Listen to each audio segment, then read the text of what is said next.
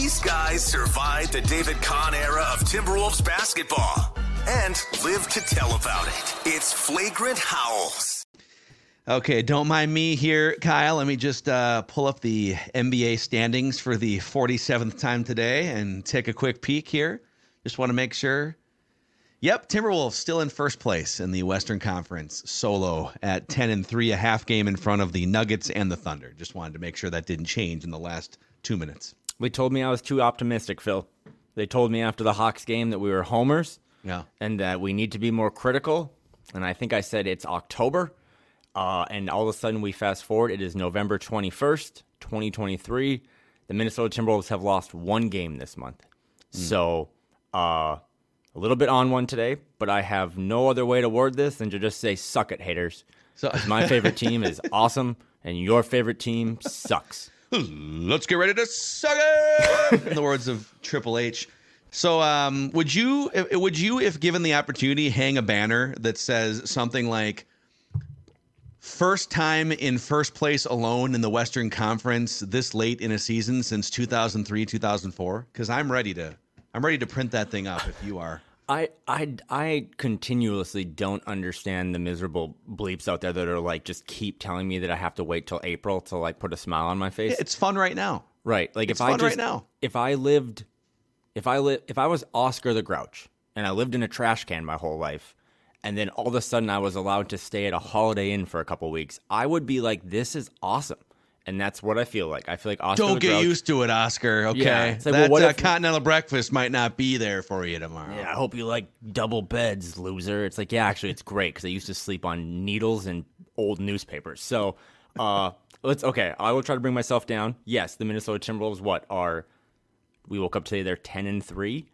They have a weird loss to the Raptors that I thought we did a pretty good job back then, being like, eh, a couple shots, maybe I go in.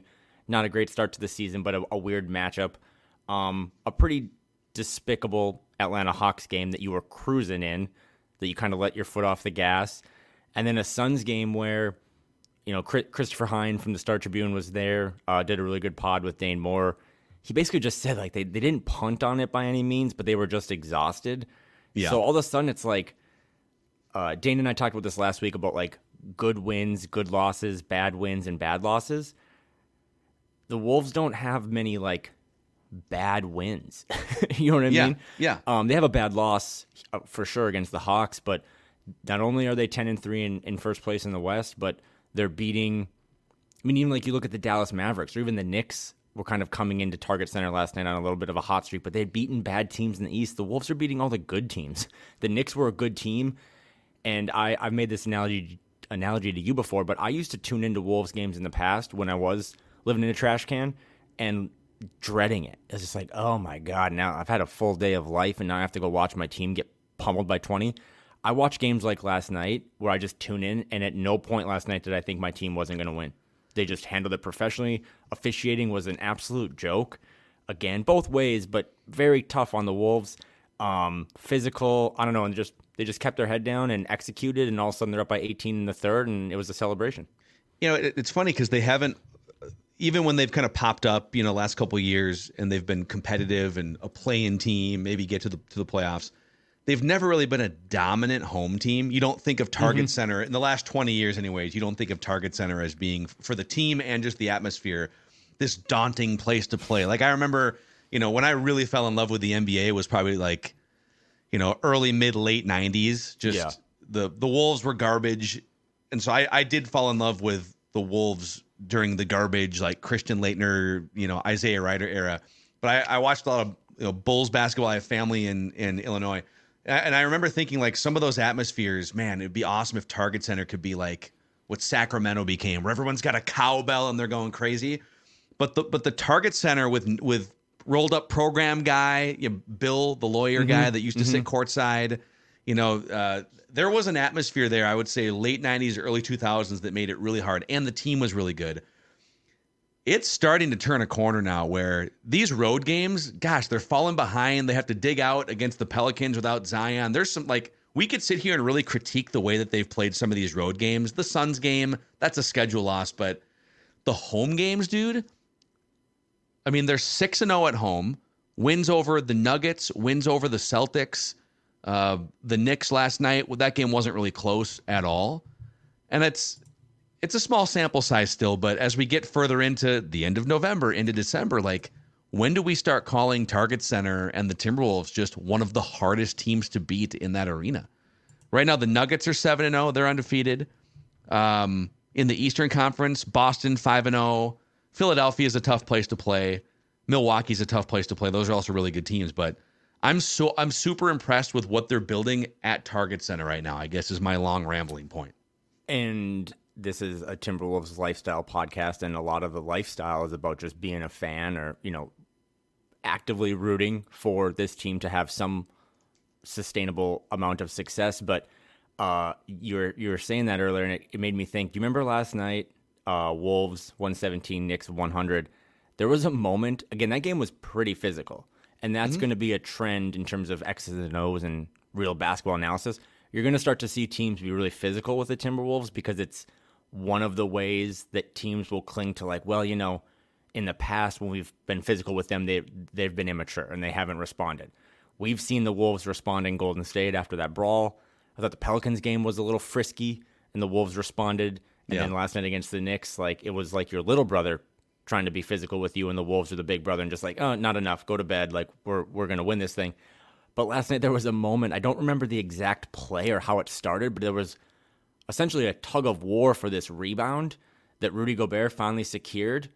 And I think Target Center gave him a standing ovation for Yeah. grabbing a defensive rebound. Not like petty, like, oh my God, you guys gave up 40 offensive rebounds and now you finally got one.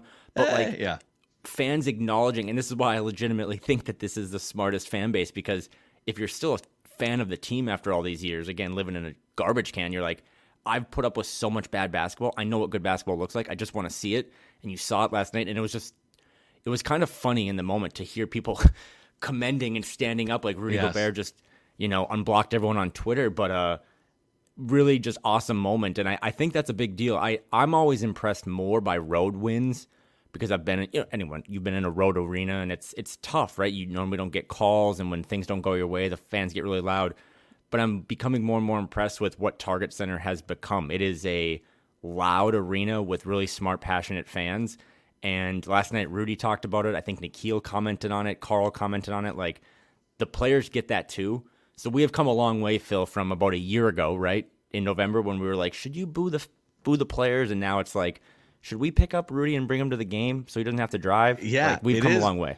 it's dude the the PR rehab. I feel like is a whole side street for us here in terms of you know the first guessing of the trade a year and a half ago, and then the doubling down when you saw the team sputtering, and then and then of course, man, at the end of the season when Kyle and Rudy are fisticuffs on the sidelines, and and and that's like the first time all year that the national media picked up on. Let's why don't we check in and see how things are going after the Rudy Gobert trade? Bam, pow, Right. punches, all yeah, classic. And I don't know, Rudy goes, you know, gets his body right and gets his mind right with a darkness retreat. He looks like a different player. The team seems to be embracing him in a different way. I think Mike Conley factors in, and Chris Finch too, just emphasizing the importance of, hey, he's not going anywhere, and he's really good. So it everything feels different surrounding Rudy, and I'm excited too because that game against the Sixers, you talk about how teams over the last few years will look at the Wolves and say, yeah, they're kind of soft. If we could just be physical with them, we can throw them off their game physically, mentally. I feel like the Sixers are like the George Washington on the Mount Rushmore of teams that get in the Wolves' heads, right? Yep. Where Joel Embiid punking Carl Anthony Towns, Joel Embiid buddying up with Jimmy Butler. You know, the, the Sixers are sort of this this and the Wolves have gotten a couple over on the Sixers over the last few years too. There's been some some nice games between the two teams where the Wolves have come out on top, but this is a different feel and the Sixers are coming to town tomorrow night and it's no longer just like Carl fending for himself against Embiid and the bullies, right? Gobert is in the house. I don't know if Jaden McDaniels is going to be ready with that ankle to play in that game, and that's going to factor in. Mike Conley, Anthony Edwards is different than he was a couple years ago. So to see how this team matches up specifically with the bully that is the 76ers is going to be really fascinating. But how many times with the Sixers originally coming to town? Like I think when they got James Harden a couple years ago, their first game was against the Wolves, and it might have been on national TV. But James Harden and Embiid just cooked the Wolves, but how many times have this is the Knicks, this is the Celtics, this is the Nuggets, have good teams come to town, and while you're excited to go watch them, you had very little, myself included, confidence in them to actually live up to the moment, right? Or, or like respond. the Wolves, the Wolves to beat that. And I don't know. I haven't checked like what the line is on uh, gambling purposes for tomorrow. I'm just going to tell you, this isn't like a jinx. I am very confident they're going to beat them. I don't know. I still think the Celtics are awesome. Been watching a lot of their games. They dropped one to the Hornets last night. I still think the Nuggets at full health are awesome. Those two teams I would still put in another tier above Minnesota. But outside of that, Philly included, I don't think there's a team, Phil, that's like right now, late November, that's playing as well as Minnesota. They even have some injuries, right? They lost McLaughlin. They might lose Jaden for a week or so. Uh, but they just, their depth, their ability to execute, and then the thing that you and I have harped on the most, and, and a lot of people have, is the maturity. It's as much as I love watching a Timberwolves game now, I almost love listening. Well, I love waiting for after the win to see what Timberwolves Brazil posts because it's always So just weird. absolute Weird. levels of drugs that I've never gotten to yet. But uh, it's also just the quotes after the games is just Nickeil talked last night about how tight this group is off the court. Carl, go look at Dane Moore's Twitter page. Like Carl gave some really cool quotes about just realizing now like what it takes to win. And I know that they still haven't won anything of importance, Yeah. but I, I just always try to go back to my personal mantra of be where your feet are. Like living in the moment right now. I don't know what's going to happen in January, February, maybe April, hell, maybe May. But you're just living in the moment of watching a team. June, yeah, maybe June. Um, you're watching a team grow up in front of your eyes, and I know that we've all seen Lucy pull the football from Charlie Brown too many times, and you you might have trust issues, but I don't want to lose out on what could be my one true love because I've been burned too many other times. This team is uh, about as lovable as it gets, and every night now they come out and and do something that kind of makes you proud to be cheering for them. So you uh, you just segued brilliantly there, whether you tried to or not, into what we're going to talk about next Who year. knows? But I do, I do want to mention too that the uh, the Sixers are coming off a back to back tomorrow night, so they play on TNT tonight against the Cavs. So I haven't Okay. seen an updated line until after they play the Cavs. But uh, yeah, so another schedule advantage. The Wolves have had some schedule advantages in the first few weeks, so this will be another one where the Sixers are coming off a back to back. But it's the I think we can say it's the best Timberwolves team in 20 years.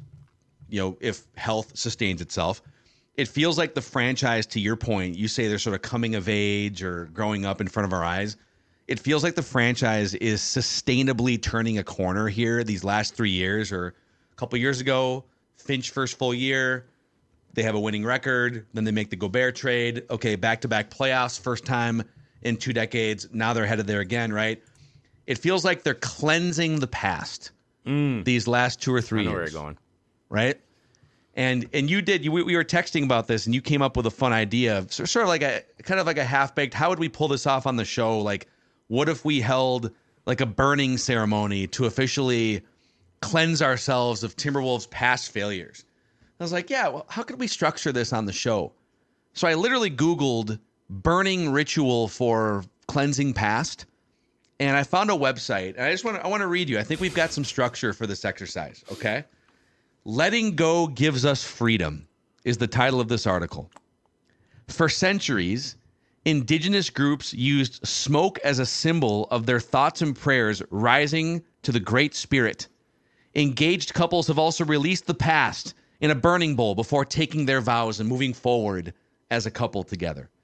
Whatever the circumstances, the purpose of the ceremony is to shift consciousness. It's about becoming still naming what you want to release and letting it go. And the steps are four. There are four steps here, Kyle. Okay. Number one, make a list of what you no longer want to hang on to in your past as a Wolves fan. Number two, light a fire and visualize the smoke taking your thoughts and the past away. Number three, offer an affirmation of release. For instance, quote, Today I release what I don't want. With this action, I am healed and renewed. I open my heart to love. I am blessed with peace, joy, and harmony with my favorite basketball team. and four, make a list of your intentions for tomorrow. I think we should go through these steps. I think I we should take your idea, we should manifest it, and go through these steps here as we turn a corner with this Wolves franchise. First place as we record this episode. So, number one would be make a list of what we no longer want to hang on to as fans of this basketball team, going back however far your fandom goes back. For me, it's early 1990s. For you, it's probably mid 1990s. What does that list look like? I love this podcast so much. If you want to uh, listen to high pick and roll coverage and and and uh, you know all these other basketball analysis, go listen to Dane. He had Britt Robson on today. Britt's a uh, Great goat. stuff. We are going to have uh, Don't lie to a- Britt's face, by the way. Yeah, Do not lie don't to Britt's lie face. to Britt's face in the locker room. Uh, we're gonna have a séance basically here at Flagrant Howls. So I came up with a list of random things. Do you just want me to start throwing them out at you? I came. Yeah, I no, came I at think this. I think yeah, I think we just let's just verbalize verbalize the list for this podcast. So there was a really good shout out to Timberwolves Reddit, by the way, because they're just there's a lot of cool stuff on there. I get a lot of good details and news from there. But basically, someone ranked like the ten most embarrassing moments in Timberwolves history. Uh, that list, buddy, is uh is a long one. But kind of starting with again, I was born in '88, so about late mid '90s is when I started to kind of like remember being a Timberwolves fan. But uh, 1998. Kevin McHale and Glenn Taylor's illegal contract with Joe Smith. Yeah. That uh, ended up being, at the time, David Stern, who cared about the league, unlike the current commissioner who cares about underwear, uh, punished the Wolves about as harshly as you could uh, and stripped them of multiple draft picks. Also, the Wolves doing an under the table deal with a guy who's not really a, a needle mover. Dude, right? Like, couldn't have been the- like wait, Steph Steph Marbury was the one that wanted the money. Like you couldn't have thought of that. If you're gonna take a shot on that, how about keep Marbury and KG together outside the salary cap structure? Yeah, you if, know? like if Marc Lore and Glenn Taylor would have done a deal with like Cole Aldrich, right, to under the table, it's like, what are we doing? Like Wow, Joe Smith was good, but Joe, Joe- Smith wasn't. He's a wasn't. level up from Cole Aldrich. He's, a probably a former couple levels down pick. though from. Uh, yeah, that's true, but he's pro- a couple levels down from losing multiple first round picks. So uh, that was a good one. I'll just kind of rip through these. There was a 1996. The Timberwolves traded the rights uh, to Ray Allen for Stephon Marbury. Worst trade Um, in franchise history, by the way. Yeah, uh, I think. I think. I would agree. I, I wasn't as familiar with that because again, '96. But just to think that Kevin Garnett's kind of highlight of his career came playing alongside Ray Allen, just not in the jersey you thought it would be. He would have um, said Paul Pierce because don't they hate Ray Allen? But Yeah. Ray Allen was yeah, Um, major key to those championships. 2002, letting Chauncey Billups leave in free agency. Wow. 2005, Kevin McHale trades Sam Cassell and a conditional first round pick for Marko Jaric. When I first heard that trade go down, I was like, wait a second. Wait, so aging Sam Cassell, the Wolves traded Sam Cassell, got a pretty good point guard and a first round pick? Wait, no? Oh, they traded a first round pick along with Sam Cassell for Marco Yard. Oh, I see what's happening here. Okay. Yeah, that would have been a good one Hmm. to analyze on like in NBA Twitter 2023. It's like, oh wow, the Wolves are getting like maybe a younger point guard with some upside and, and a pick, and it's like, and then Woj like has to quote tweet himself. It's like, actually, I'm Oh, hearing that the pick is going that way, not this way. um, 2006. Now this one I don't remember, but I'm throwing this in the fire. Glenn Taylor unwillingly to pay both financially and in assets for Allen Iverson when he wanted Yeah. to come to Minnesota. So I don't know. Is you, you're getting this from uh, This is from Reddit, but that's So like my was- new Wikipedia, so I believe it. But there was major steam at the time because this was like the last ditch effort. They had gotten rid of Mm-hmm. Cassell and Sprewell. I think they had brought in Ricky Davis or something, or maybe this was right before they traded for Ricky Davis. But it was kind of back to being KG and a bunch of randos. But this Okay. time around, they weren't winning. They they they finished like below 500 two years. In one of those years, there was a lot of steam about pairing uh, Iverson with Kevin Garnett and it just the Wolves either didn't have the assets. I don't think they didn't have assets at the time. Like, what were they going to trade? They wound up getting Ricky Davis. Like, they didn't Right. have. So uh, Iverson, if I remember the timeline correctly, wound up being paired with Chris Webber in Detroit. Was it? Didn't Oh, Iverson go to Detroit, or was it? The, did he go to the Nuggets? He went, he went to the Nuggets and played with Carmelo. I just Okay. I don't I don't really remember that specific thing, but that was something that was like, oh, the Wolves had a chance to pair Kevin Garnett with another All Star player and didn't happen. That was 20, 2006. Um, 2009, obviously David Kahn era, uh, selecting Jonny Flynn over Steph Curry, DeMar DeRozan, just a slew of other guys. Uh, he did get Ricky Rubio, which kind of moved the needle a half inch, but uh, nothing else. Uh, 2012, David Kahn and Glenn Taylor decide not to designate Kevin Love as their five-year max contract player. I remember that. Yeah, that We was kinda- uh, an That's a funny one, man, because that was when you had to make a decision, right? You get one five year max for your own roster. And Mm-hmm, they decided, they said, hey, Kevin, we like you, we don't love you. We're going to give you a four year max because we think Rubio eventually is going to be worth the five year max. And they want that wound up being wrong too. So they kind of, but in retrospect, like, this probably turns into a cat conversation. Actually, Judd and I had this conversation uh, yesterday in regards to cat, in that it's really hard once you've designated somebody as like the leader of your franchise. This is the best player, contractually, statistically, everything, drafted, whatever. Mm-hmm. But that player is not really good enough to be the leader of a team that aspires to go deep in the playoffs. Usually, that player has to be traded. Yeah. And that's what happened with Kevin Love. He gets traded. Okay, now I'm going to a new spot. Oh, LeBron's there. Kyrie's there. Oh, I'm for sure. Like, I can easily play third guy on this new team, but my ego won't let me play third guy on my original team. And the Wolves are kind of side street here, real quick. The Wolves are kind of going through that with Carl Anthony Towns, right? For years and years, number one overall pick, max contract, super max contract. You're the savior of the franchise. And it's become obvious that he's a really good player, but like probably needs to be kind of second or third in terms of mm-hmm. like a leadership pecking order, franchise, everything. And dude, I think they've pulled off what they what the Wolves couldn't pull off with Kevin Love. Like it would have been nice to have Kevin Love around if you could find your Anthony Edwards, find your mm-hmm. Rudy Gobert, right? But they just like weren't in a position. They didn't have good enough players, so they they traded Kevin Love.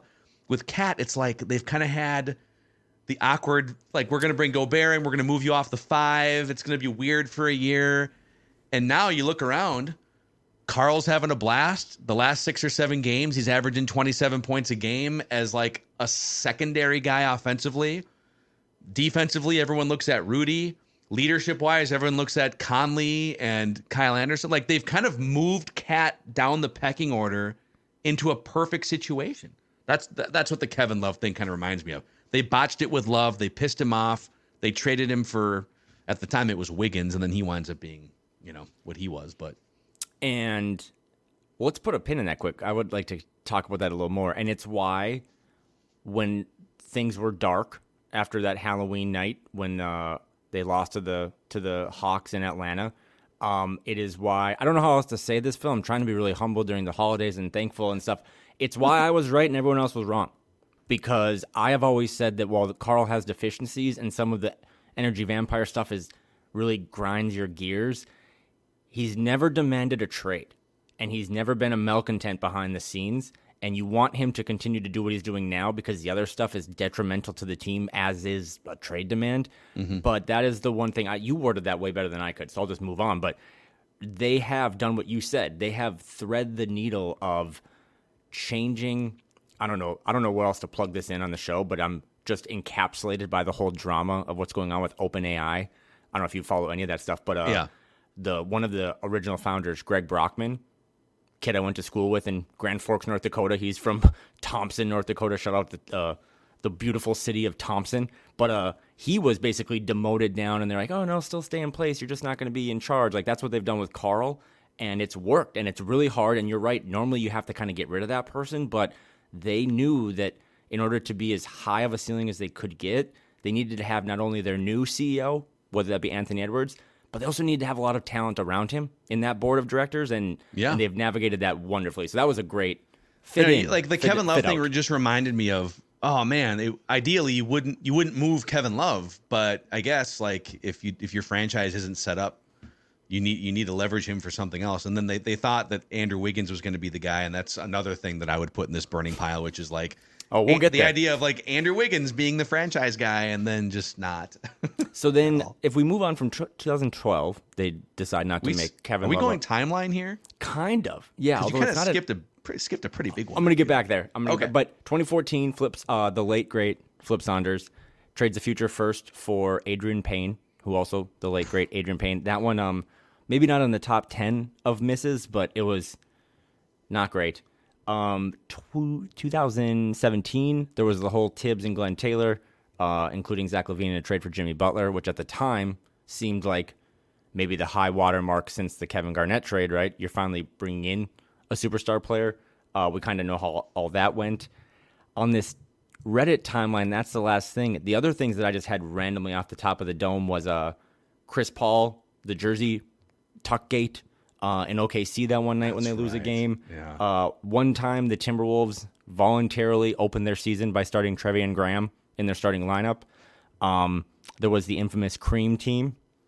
Just going to leave that one there. Uh, the Wolves once rented out a helicopter to fly D'Angelo Russell around uh, to recruit him, and then when the helicopter landed, he signed with Golden State. That's right. Uh, one time they said that Josh Okogie on the injury report was just cramping, uh, and then I think he was out for three months with a torn hamstring. Uh, they once referred to Darko uh, as manna from heaven. David and Kahn seemed more like in an interview where where Chris, where Chris Webber was uh, that was NBA TV Yep. Summer League, I think. Yep. And Chris Webber was like, "What?" But then he, he compared Darko. He's like, you know, Darko's got a skill set very similar to yours, Chris, Chris Webber. And Webber's like, don't ever put his name in the same sentence as my name ever again. And David Kahn's like, no, I just mean. Chris is like, no, seriously.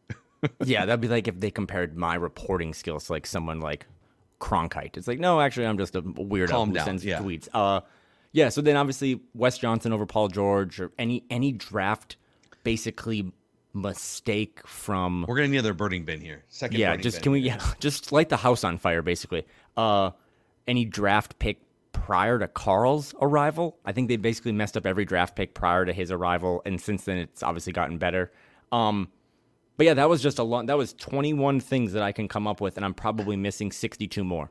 So here's a another partial list from our usual producer Ross Brendel, who's uh, taking some time out this week, and he doesn't even include. I, th- I think there needs to be like a separate bin altogether for the 2009 draft where the Wolves took two point guards not named Steph Curry, including Jonny Flynn.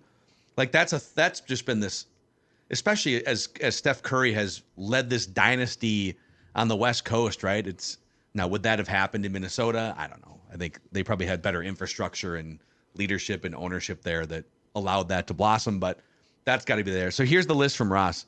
Marko Jaric's backwards jersey. Oh, that happened one Oh, time. yep, yep. Sam Cassell's big balls dance that may have cost the Wolves a championship in 2004 because he basically couldn't play. He injured himself. Kurt Rambis's entire tenure as head coach. Uh, some of these we've listed. Anything David Kahn ever touched or breathed on. Glenn Taylor's courtside seats with his goofy little sweaters. There was a moment last night in the game where there was a questionable call, and it was like one player in the camera, Finchy, and then Glenn Taylor behind him. And Glenn Taylor, rest his soul, he uh, he just looked pretty confused. He looked like someone had just glued themselves to the court again. He was like, "What's what's going on?" It's like I don't know, man. Just look in your bank account. There's 1.5 billion dollars in there. Go uh, go sail off into the sunset.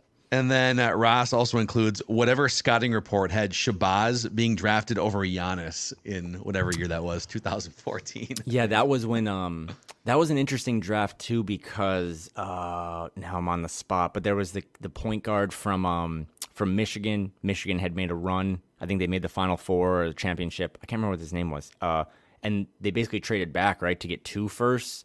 Kind of a, a Vikings quasi move to like instead of one first in the mid, we'll we'll move back for two first. And then they just still didn't get Giannis, right? They got uh, Yeah. Shabazz Muhammad and Gorgui Dieng, who Gorgui Dieng, as we've talked about on our top 100 list, actually was a pretty good player uh, and will go down in the archives of history as a, a good Timberwolf. But Shabazz Muhammad was uh, the opposite of that. Yep. So okay, so we that's our list. We've put that list of things. It's of like Burning Man historical out here. There's a angst. huge fire Yeah. going on. Yeah, this is this is actually you know I didn't didn't realize we were going to put that many logs on the fire, so we may we may have to call the fire department. This is getting a little out of hand. So we have we have lit the figurative fire here. I don't want to set the smoke alarms off in uh in my place. And so the affirmation of release, Kyle. Today we release the things in Timberwolves history that we don't want. And with this action, we are healed and renewed. We open our hearts to love and we are blessed with Timberwolves peace, joy, and harmony.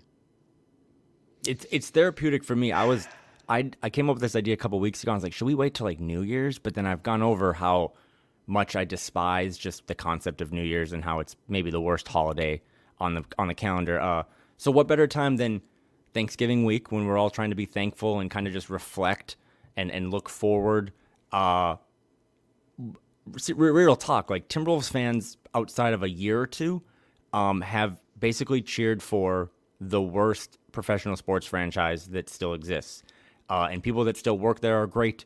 You know, Jeff Muniche's employee number one, and he's he's a legend. Um, but fans have just not got to experience a lot of this, and that's why they're still critical or cynical about a couple weeks of success because they just know that it usually somehow, some way, the Wolves will find a way to to kind of pull the football back and have them, yeah. you know, land on their rear ends. But uh, I'm not. I don't really believe. I mean, I'm wearing a Philadelphia sweatshirt today, for God's sakes. I uh, I don't really believe in jinxes. I, I really think it's time to let some of that stuff go, uh, and not watch these games through the prism of what you remember Alexey Shved doing or what you remember Marko Jaric doing. Like this team is different. I've said that they're about as lovable as a professional team can get. A lot of good guys playing really mature basketball. Uh, and I think as an affirmation, I am just going to move forward with my favorite team and my the best team in the West and uh, really enjoy what they're doing because they're not just like again they don't have any bad wins right like they're not just eking out games they're doing this like they're having comebacks on the road on the last game of a road trip they're beating the best teams in the league at home and doing it with a style of play that is sustainable. Defense is something you can bring with you on the road. Um, and it's just been it's been everyone deserves this is my real take. Everyone that stuck around long enough deserves to be happy, and I am happy as you can tell. So light that mother up. Well, in order to to finish this process here, according to this random to do a blood uh, Google search here, no, no blood pact. We just have to to make a short list of our Timberwolves intentions for tomorrow, so we can be forward looking. okay. okay. And I will I will go for us here. I think. Okay. Obviously, a championship at some point would be amazing. So we can we can put that out, like toward the bottom here. But I think immediate intentions. I think the Timberwolves winning 50 games for the first time in 20 years. Mm-hmm. The Timberwolves winning a playoff series for the first time in 20 years, and Anthony Edwards being crowned as an all NBA superstar for the first time in his young career. Those are those are three immediate intentions that I will state on behalf of this show for this Timberwolves franchise.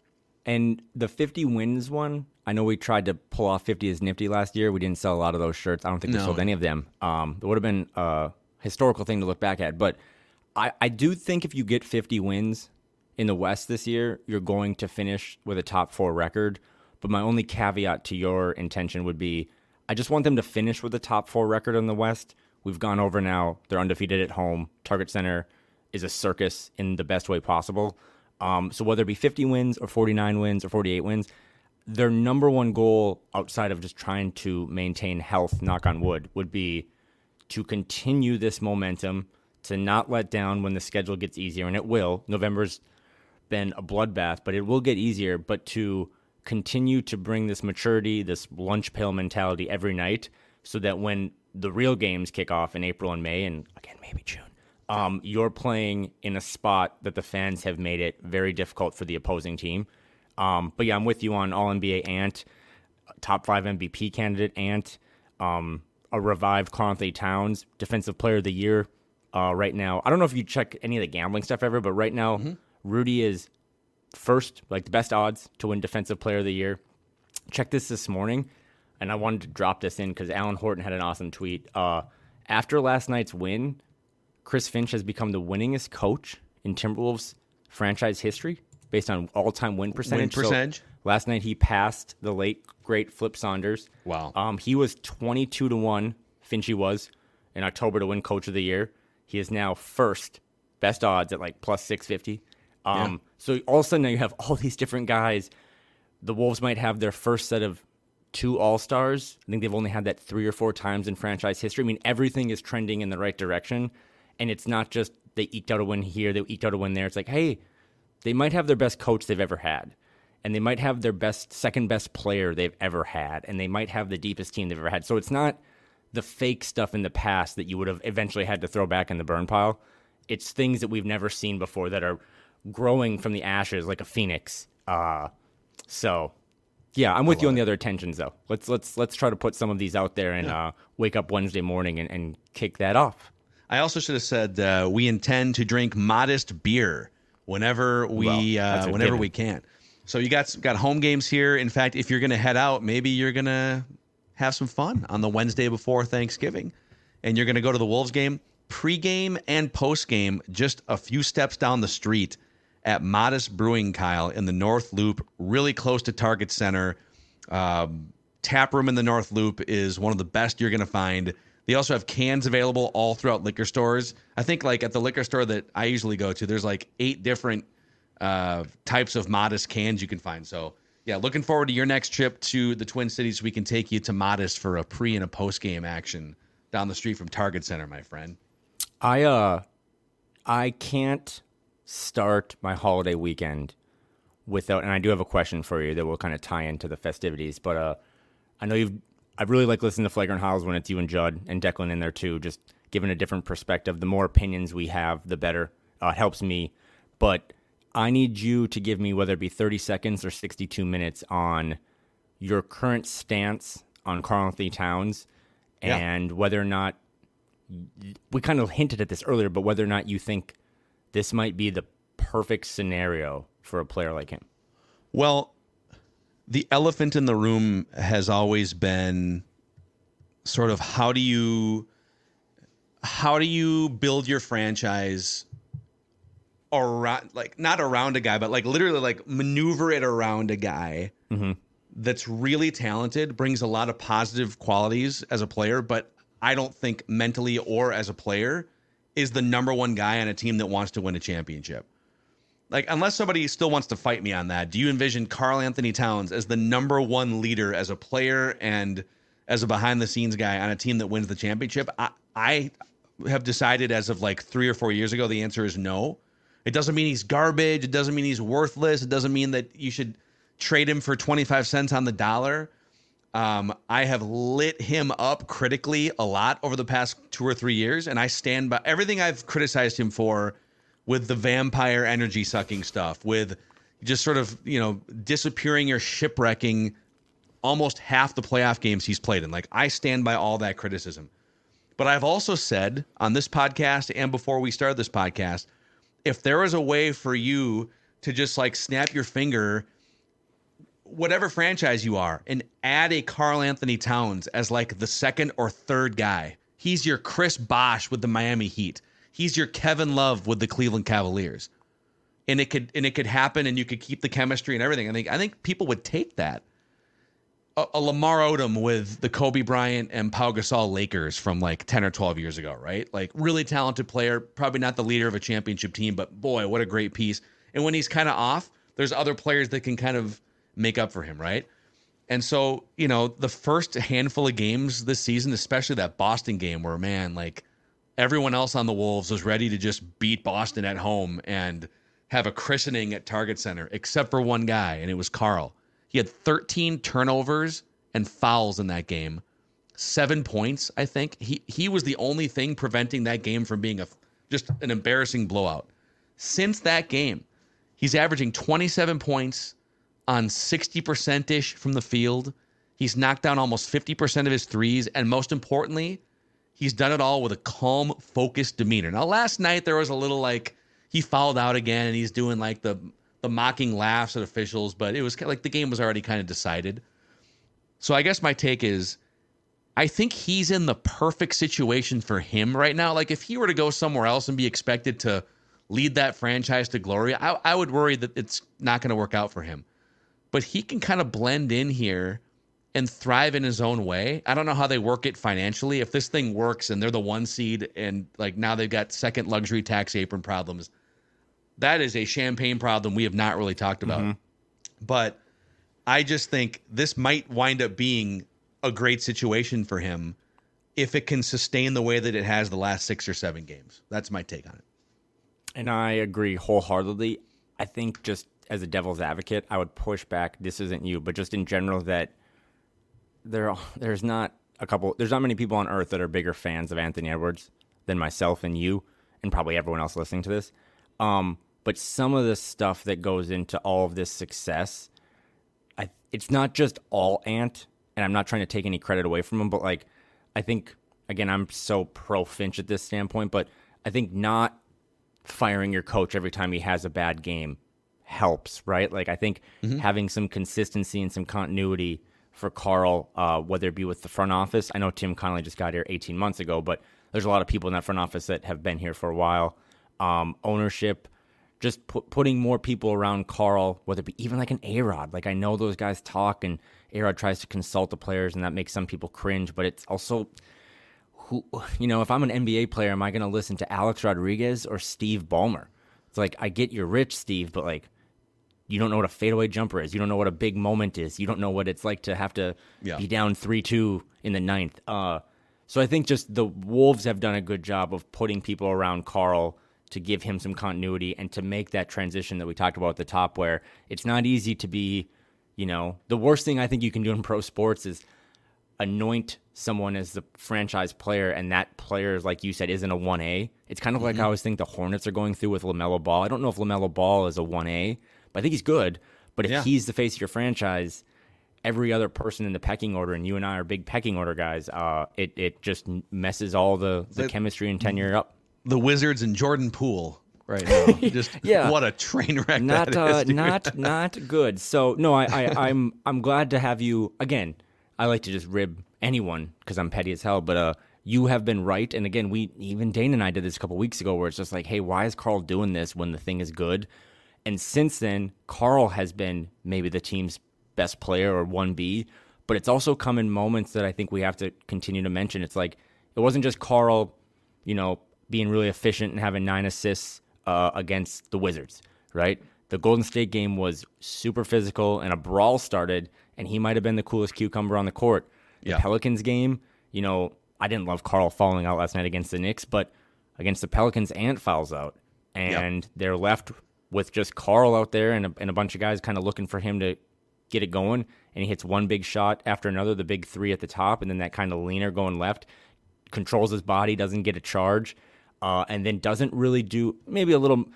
If you do something cool, I, I want you to celebrate, but it wasn't like over the top. It wasn't over dramatic. Uh, even last night, there was a sweet video. I think it's from the barber, the team barber, but uh, he was sitting courtside and Karl hits a three, and like it's the coolest video. I tweeted out, uh, and he was just cool. I mean, he had a little little smile on his face, but he's just he's approaching the game like a 28 year old. That's how old he is now. He's not a rookie. He's not young by NBA standards, and uh, that is helping elevate because we have said time and time again that for this thing to have its highest trajectory, it has to be Karl and Ant or Ant and Karl. It can't just be one or the other. And so far, so good. The formula is uh, is pretty pretty valuable. And then we wait and see what happens tomorrow night. We're not going to do our usual Thursday episode because we're going to be uh, eating a bunch of food and then taking naps and watching football and basketball throughout the last few days of this week. But uh, if you guys could, please click the like button and the subscribe button on the SKOR North YouTube channel and a five star rating and a positive review of Flagrant Howls on Apple Podcasts and Spotify also helps spread the word. I believe the uh, the two largest Timberwolves podcasts in America include Kyle Theige, Dane Moore's NBA podcast, and Flagrant Howls. So you Uh, are yeah. the straw that stirs the Timberwolves drink. I am, I might yeah I'm something. Uh, I don't know if it's good, but uh, I will say too. Again, this is the last pod for the week for me on anything. Uh, but I said this on Dane's pod. But the holidays are a really good time for people to reflect uh, and get to get together with family and stuff. But I also know uh, had some stuff going on last week that the holidays are not always a great time for other people. So if you're listening to this, my message has always been uh, whatever you're going through, you're not alone. Um, you know, reach out to people, check in on people if you haven't heard from a family member or a friend or a loved one. Um, but you, the listener, whoever you may be, wherever you may be listening, are important. You are loved, uh, and and take care of yourselves these next couple weeks because the holidays are fun. I love them, but they can also be a challenge. So Yeah.